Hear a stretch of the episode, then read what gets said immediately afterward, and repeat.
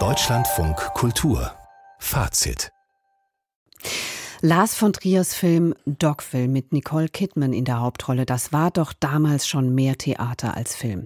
Kein Wunder also, dass diese Geschichte einer flüchtenden Frau, die in einem abgelegenen Dorf zunächst aufgenommen, dann aber mehr und mehr ausgenutzt und missbraucht wird, bald den Weg auch auf die Theaterbühnen fand. Volker Lösch nahm sich des Stoffes an, genauso wie Karin Henkel und viele, viele mehr.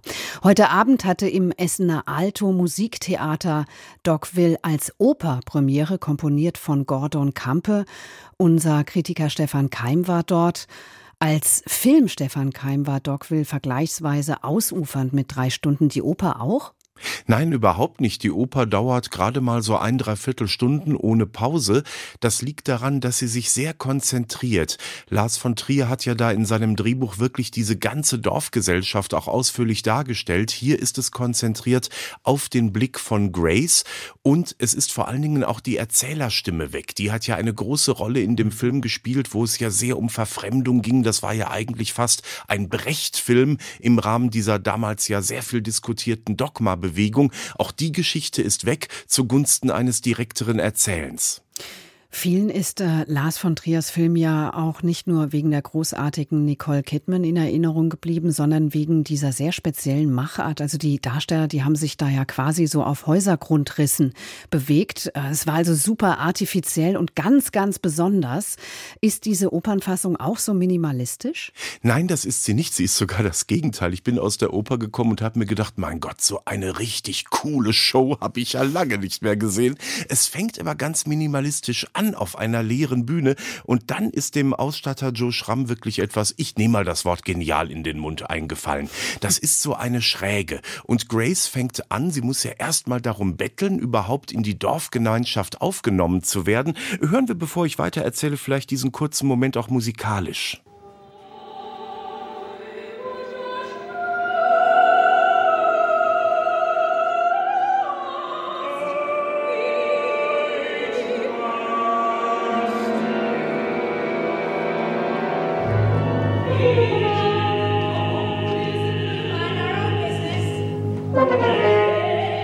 Wir vielleicht schon mal einen kleinen Eindruck, wo man merkt, da steckt so ein bisschen George Gershwin drin, da kann man auch Benjamin Britten raushören. Aus diesen zarten Momenten, Gordon Campe geht auch sehr zur Sache. Also, sie bettelt darum, in diese Dorfgemeinschaft aufgenommen zu werden und arbeitet sich dann so langsam hinein. Sie muss sich erstmal überhaupt die anderen, sie muss erstmal die Bewohner davon überzeugen, dass sie überhaupt nützlich sein kann. Und dann kommt so eine Schräge und sie geht langsam diese Schräge hoch, immer höher und immer höher, bis die Stimmung kippt, bis sie vergewaltigt wird, bis wirklich schlimme Dinge passieren und am Schluss kommt, ach, soll ich es vorwegnehmen, ja, Frau ist Schwarz? ja eigentlich klar, was kommt. Ja, am Schluss kommt, sie, sie stürzt die, ab. Ja, nein, nein, sie stürzt nicht ab. Im Gegenteil, ah. sie wird, und da sind wir nochmal bei Brecht, sie ist so jemand wie die Seeräuber Jenny aus der Drei-Groschen-Oper. Sie rächt sich. Sie ist nämlich die Tochter eines Gangsterbosses und ihre Mission ist, sie will beweisen, dass die Welt gut ist, dass die Menschen nicht so sein müssen wie in der Welt ihres Vaters. Aber am Schluss, wenn sie da an der Kette hängt, wenn sie missbraucht worden ist durch die ganze Dorfgemeinschaft, wenn die sich alle als wirklich schlimme Menschen entpuppt haben, dann kommt ihr Vater auf dieser riesigen Schräge, die immer schräger und höher geworden ist, mit einem Auto und dann fährt dieses Auto diese Schräge runter und alles, was da so an Wänden aufgebaut ist, so an angedeuteten Zimmern, wird platt gemacht, Feuer im Hintergrund. Ich habe da mit offenem Mund gesessen. Das ist mir lange in der Oper nicht mehr passiert. Also ein großartiges Bühnenbild von Joe Schramm und auch eine sehr, sehr packende Inszenierung von David Herrmann. Ja, der Film ist dann doch schon 20 Jahre her. An das Ende habe ich mich nicht mehr erinnert. Ich erinnere mich aber, dass es doch ähm, sozusagen die Grundzüge der Geschichte ähm, ist, dass es eigentlich um die Verrohung einer Gesellschaft geht. Ähm, wird das in dieser Oper denn nochmal irgendwie aktuell aufgeladen? Nein, das wird's nicht. Das wird schon parabelhaft erzählt. Und oft ist es ja so, dass wenn es nicht zu eindeutig auf unsere Gegenwart zielt, ist es sogar noch etwas stärker. Und was eben das Essener Ensemble, das ist eine große Ensembleoper mit 14 Gesangsrollen schafft, das ist ein unglaublich dichtes Zusammenspiel. Lavinia Dames als Grace ist auch ein glockenklarer Sopran. Also der glaubt man ja auch wirklich diese die, ja, diese fast schon heiligen Figur, die sie ist, die dann aber eben so entsprechend zerstört wird, bis sie dann am Schluss eben ihren Rachefeldzug macht. Aber auch zum Beispiel gucken wir auf mal auf eine kleine Rolle. Da gibt es einen Truckerfahrer namens Ben. Rainer Maria Röhr spielt ihn. Der kommt, hat eigentlich nur so eine große Szene. Der soll Grace helfen, aus diesem Dogville, aus dieser wahnsinnig brutal gewordenen Stadt zu fliehen, nutzt sie aus und missbraucht sie. Leidet aber selbst darunter wie ein Tier, weil er selbst seinen Trieben einfach nicht Einhalt gebieten kann. Also dann ist eben so, man, man merkt da eben gut, die Frage ist immer, wie weit darf man sich für Täter interessieren? Aber hier kann man nicht anders, weil das dieser Sänger so unfassbar gut spielt. Also es ist auch schauspielerisch ein Ereignis im Alto-Musiktheater.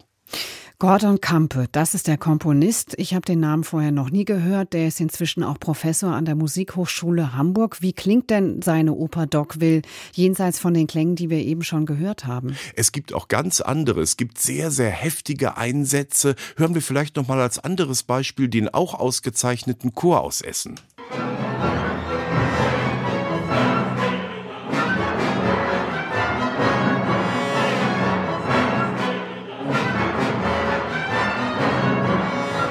Also es ist sehr rhythmisch. Das Schlagzeug, das spielt bei den Essener Philharmonikern unter der auch hervorragenden Leitung. Ich kann heute nur loben ja, von toll. Thomas Schneetopil. Das wollen wir auch mal haben. Das spielt auch eine sehr, sehr große Rolle. Es ist eine sehr, sehr vielfältige Komposition. Von diesen zarten Tönen bis hin zu sehr heftigen. Es ist auch sehr, sehr hinterhältig, weil je zarter und romantischer es klingt, umso gemeiner ist eigentlich das, was gerade eben passiert, weil Grace ja da in ihrem Glauben bestärkt wird, dass die Menschen Menschen eigentlich gut sind, bevor sie dann wieder so entsetzlich missbraucht wird. Also Gordon Campe ist es gelungen, einen Soundtrack zu machen, der sehr zeitgenössisch ist, der sich im Geiste der Erzählung einer ja eben auch wie gesagt sehr abgründigen und auch psychologischen Erzählweise und sehr zugespitzten Erzählweise in allen möglichen musikalischen Formen, wie gesagt bis hin zu Anklängen auch von Gershwin Musical bedient und so eine einen Sog entfaltet. Also das Publikum hat am Schluss auch im Stehen Berlin gejubelt. Dogville als Operninszenierung in 18 Szenen von Gordon Kampe zu sehen am Alto Theater in Essen. Der nächste Vorstellungstermin ist der 15. März.